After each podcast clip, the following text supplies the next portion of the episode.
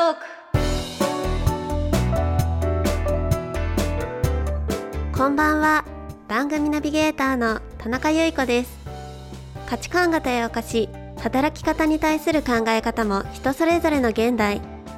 この番組では仕事やさまざまな活動を通じて独自のライフワークを実現している方をゲストにお招きし、その取り組みや思いを掘り下げていきます。番組を聞いてくれるリスナーの皆さんと一緒に勉強していきたいと思いますので、よろしくお願いします。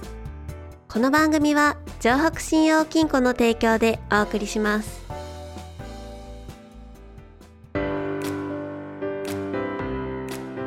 長くて暗いトンネルに迷い込んでしまったような毎日。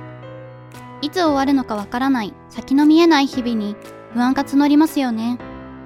心配で心が折れそうな時があったとしても、今までたくさんの困難を乗り越えてきたあなたならきっと大丈夫。輝く未来を信じて、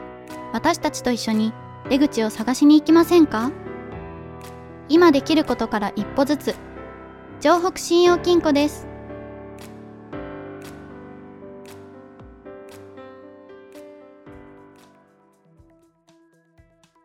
今月のゲストは、世界のプロドライバーからも呼び声が高いドライビングシューズブランド、ネグローニのブランドディレクター、宮部修平さんです。今後のネグローニの展望について聞かせてください。コロナウイルスの影響っていうものは、まあ、私たちの市場にもすごく大きな影響を与えていますし、はい、えっとまあ、一方でその運転を取り巻く環境っていうものに対してもすごく大きな影響を与えていると思うんですね。ネグローニとしてじゃあこの後の世界ってどうあるべきなのかっていうふうな、まあ、要するにプロダクトデザインとしてどうあるべきなのかであったり、ブランドのその立ち位置としてどうあるべきだったのかっていうのは、もう本当にこの後きっと大きく変容していくんじゃないかなと思っています。なので、えっとまあ、もちろんその商品っていうもの、今までと変わらない商品を作っていくっていうことは、まあ、もちろんやりたいことの一つではあるんですけれども、この後のその生活とか変わっていく、変動していく世の中っていうものに合わせた新しい商品構成っていうものは間違いなくやっていかなきゃいけないのかなっていうふうなことではありますね。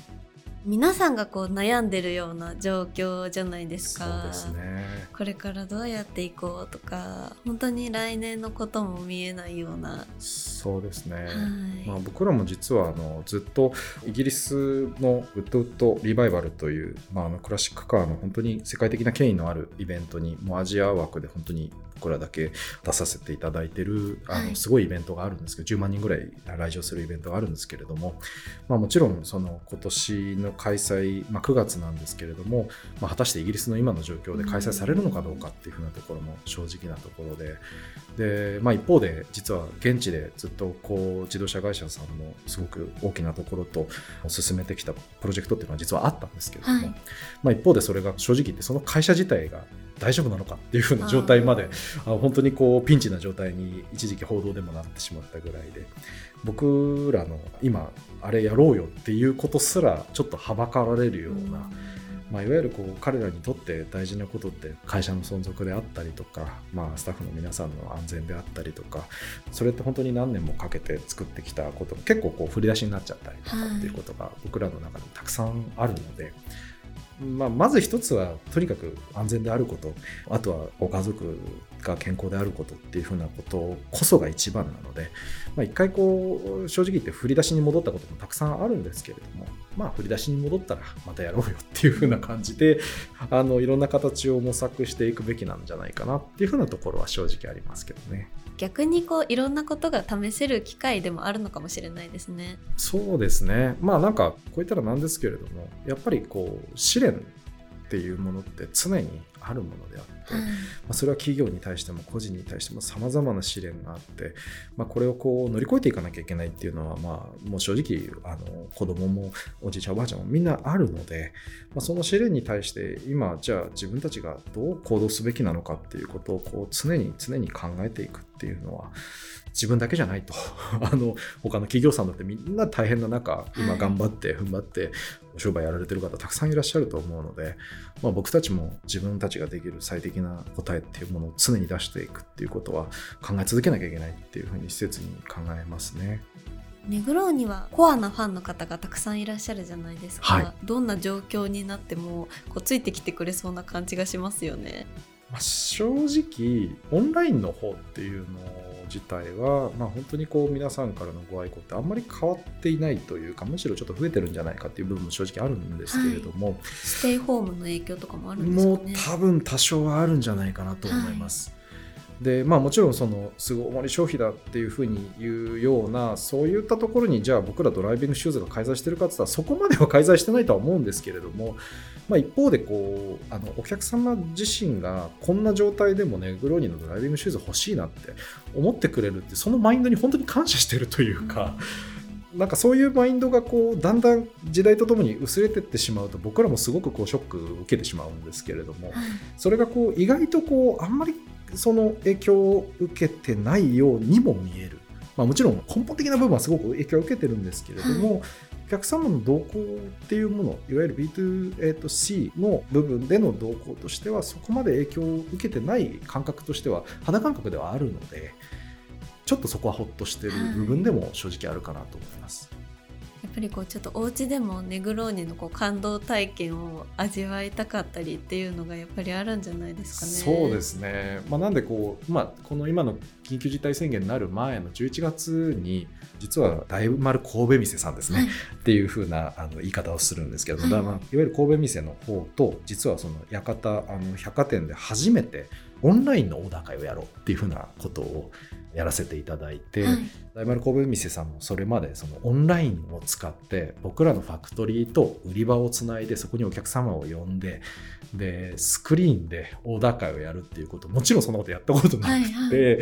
でもなんかこういう時代だからこそやっちゃおうよっていう風な形で、もう僕がそれ実はコロナの前に実はちょっとやりたいって言って前から言ってたことが、はいまあ、この時代でようやく実はできることになって、まあ、なのでそこでは工場見学をやりたかったんですね、はい、僕自身は、はい、あのいわゆるオンラインでそうなんです、はいはい、離れたところであの工場をご案内できるっていうことをちょっとやってみたかったんで、でそれをこうやってみたらすっごい面白くて、僕個人も面白いしお客さんも面白いしお店も面白いで、はい、もう本当に全部いいとこしかないっていう、えー、みんながこう喜べる機会になったんですね。なんでそういうことってやっぱり何かのきっかけによって新しい体験が生まれるっていうのはすごくあるなって思って、まあ、おそらくその一つの扉を開けることによってもしかしたらそれがまあ、旅行であったり食品であったり、まあ、他のそういった伝統工芸であったりいろんなそういったコンテンツに応用できることっていうことは多分あると思うんで、はいまあ、僕らはたまたまそのファクトリーブランドだからそういうことができたんですけれども、あの他にもなんかいろんな方法でオンラインでつながることによって離れたとこ同士のその臨場感ぬくもりであったりそういったところをこうどういうふうに伝えていくかっていうのは今後もいろんなことでこう試していける、本当にそれはいいチャンスなんじゃないかなっていうふうな気もしますね。宮部さんご自身の今後の展望についても聞かせてください。僕個人としてはもうちゃんと写真をもう一度勉強しようと今思って、はいえーえーとまあ、個人でちょこちょこ写真を撮ってはいたんですけれども、はい、あんまりこう上達が見られないのであの毎回こうフォトグラファーさんとかにやっぱ撮っていただく写真と自分の撮った写真比べるとちょっとやっぱこうガクってきちゃう部分があるんですけれどもまあそこはねどうしてももうちょっと伝えるっていう風な意識を高めるためにもっと上手にしたいというか、もっとこう見れる写真の撮り方を学びたいな。あとまあ本当にその光であったりとかあのそういった部分ももっと細かい技術的な部分もちょっと勉強したいなっていうふうには思います。それはこうネグローニの商品をまたこうよりお客さんに伝えるためですか。そうですね、まあ、もちろん個人的にこうあのかっこいいなと思えるものをこう例えば風景とかも写真撮れるようにはしたいなっていうのはすごく思うんですけれども、はい、一方でもちろん商品を撮るっていう風なところであの今どうしてもスピードアップデートというか今日思ったことをすぐにこう、まあ、つぶやくないしはあの写真をアップロードしたりというのは当たり前にある時代なので、はい、そこのクオリティの部分をもっと上げていきたい、うん、スピードをもっと上げていきたいってなるとどうしてもこうロケしたりとかあのこう来てもらうって、えっと、セッティングしてってなるとどうしてもそれが先延ばしになってしまうので、もちろんクオリティを担保するにはプロフェッショナルの方使うのはもちろん一番いいんですけれども、はいまあ、一方でそこそこの部分まではちょっとあの自分の技術もアップデートしたいなって思う気持ちはすごく深くありますね。では続きましてこれが最後の質問です。あなたのライフワークは何ですか？この質問はゲストでお越しいただく方皆さんにお伺いをしています。個々の取り組みに限定された話ではなく、人生をかけて取り組んでいることや果たしたい目的を教えてください。昨年の緊急事態宣言の時に、実は僕すごい体調を崩してしまって、はい、えーと、実は食事すらままならないような状態に一回なってしまった時があって、まあ、まさにこうにせんじゅうきゅうねんに、まあ、本当に無理をしていたのがたたって、いろんな楽しみが失われてしまう。僕すごく食べるのが大好きなんですけれども、はい、食事がなんかできないってなった時のショックはすごく大きくて、でそれで世の中もだんだん閉塞していって、まあ、メンタルもフィジカルもどんどんこう弱っていく中で、会社も、えー、と一時期ちょっとクローズしてた時期があったんで、まあ、僕自身は会社出てたので一人で、えーとまあ、なんかやることないなと思って、あのうちあの実は隅田川のリバーサイドが実は本当に歩って徒歩さんじゅうびょうぐらいのところにあるんですけど、はい、そこをこうとぼとぼ歩ってたら、こう周りをこうかっこいいあのランナーの方がわーっと走ってくるの。自分はこう体調悪くてボロボロの状態でなんかとぼとぼ歩ってるのに対して、すごいこう走ってる人がすごいかっこよく見えちゃって、走ることなんてもうあの生まれてこの方一度もこうやってみたいなんて思ったことなかったんですけど。ああ、そうなんですね。運動とかは今までは全くダメだったんですよね、えー、何やってもダメで、で走るなんてもってのほかだと想像してたんですけど、はい、まあ、それもなんか不思議ですよね。とりあえず一回ちょっと走ってみようかななんて思って、ほんとしがつの半ばぐらいにひゃくメートルにひゃくメートルぐらいからゆっくり走ることを始めて、なんか急に人生観変わってきてしまって、はい、一気にそこからこう走ることが楽しいっていうマインドに一気にマインドセットされて、はい、えー、って自分自身も本当に今でも信じられないんですけど、もう今は週ごぐらいで必ずごキロはいちにち走ろうぐらいの、はい、えー、すごいですね。なんでだいたい週なんでまあだいたいにじゅうごキロ平均ぐらいは走るようになぜかなってしまうというか、はい、それは僕自身も一番の驚きでした、はい、でもちろんそれに合わせてあの健康体にどんどんなってきて、はい、あのまあ、もちろん実は油物も取れなくなったりとか、お酒もタバコも全部もう取れなくなったりとかっていうので、もちろんそういった個人的にもすごく変わった部分ってのはあるんですけれども、ただ走るのがこんなに楽しいことだっていうのに気づかされたのは、本当にこのいろいろとあの閉塞した世の中があったから、はい、なんかすごくそこはヒントに気づけたのかなっていうところなので、それがなかったらもっと自暴自棄に食べたりとか、もっともっと調子悪くなってたかなっていうような気もするので、はい、その気づきが得られただけでは、まあ、そこはプラスなのかなっていうふうな気はするので、なので今はもう走ることが自分のライフワークっていうふうに言っちゃってもいいんじゃないかなっていうぐらい、今走るのがすごい楽しくてしょうがないですね、はい、えいつも同じルートを走られるんですか？ルートは変えられるんですか？えっと今仕事をしている、だいたい、まあ、最近はちょっとまたあのゆっくりになってきたんであれなんですけど、だいたいこう仕事がこう落ち着いてくるごじとかろくじぐらいにいっかい外出て、まあ、だいたいさんじゅっぷんぐらいかけてごキロ走るんですけど、あのまあ、基本的にはいつも走るルートは一緒なんですけど、まあ、休みの日とかはなんか割とじゃあ街を散歩感覚で走ってみようみたいな、もうのんびりもうじっくりうろうろするような走り方をしたりするので、基本的にはその隅田川沿いのきちっと舗装されてるルートがあるんで、はい、そこの往復でごキロっていう風なのを最近はいつも走ってますけど、もうなんかこんなに楽しくなるんだったらもっと、もっと早くやってるんだったって思うぐらいもう今はもう本当になんか飽きが来ないですね、えーえー走られてる時ってどんなこと考えてらっしゃるんですか？えっと、すごい大切にしてるのは、はい、まず絶対にデバイスを持ち歩かないことを、はいはい、まあ、あの時計だけは一応タイムとかの計測のために持ってきますけれども、はい、まず携帯とかをまず置いていくっていうのは僕は決めていて、はい、ほっとくと携帯見ちゃうじゃないですか、そうですね、今スマホ見ちゃうじゃないですかなのでパソコンとかスマホとかをなるべくこう持ち歩かない時間っていうのができるだけでも一つの区切りになるっていうのはまず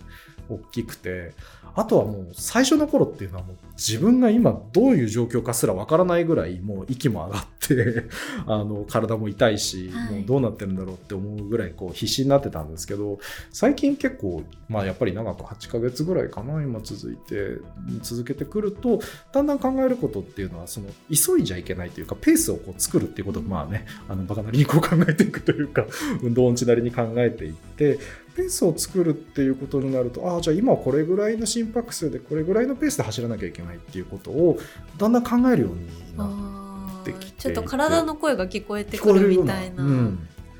まあ、なんで今の時代ってこう熱とか怖いじゃないですか、ね、熱出しちゃったりとか、はいね、なんかちょっと喉が痛いとか風邪っぽい症状が出ただけでもおっかなくなっちゃうんで、はい、そこのいわゆるフィジカルチェックの部分、メディカルチェックなのかなっていう風な感覚として走るっていう風なのも僕は結構ありなんじゃないかなって今はすごく思います、はい、うーんなるほど。でもなんかそうするとこう本当にこう仕事と私生活のこうなんかバランスもなんか良くなりそうですよね。いやこれは本当にこれがなかったら本当今頃どうなってたんだっていうぐらい結構健康的には追い詰められてた状態だったみたいなんでお医者さん的にも、はい、なので、まあ、いわゆるこの生活習慣病だったりとかそういったものの予防としても僕はもう今もちろん欠かせないんですけど、それ以上に今はもうなんかリフレッシュだったりそういったなんか体のそういったその状況っていうものを自分で把握するためにあの毎日こうちょっと走るっていうのが、まあ、今も楽しいですね。あと結構季節が感じられるのもすごい楽しいですね。寒いの嫌かなとか暑いの嫌かなと思ったんですけど全部楽しいですね、はい、なんかこう寒いなら寒いなりにこうなんて言うんでしょう、なんかこう寒いのも面白いじゃんっていうふうに思えるようになってきたので、はい、これは長くなりそうだなっていうふうな感じですね、え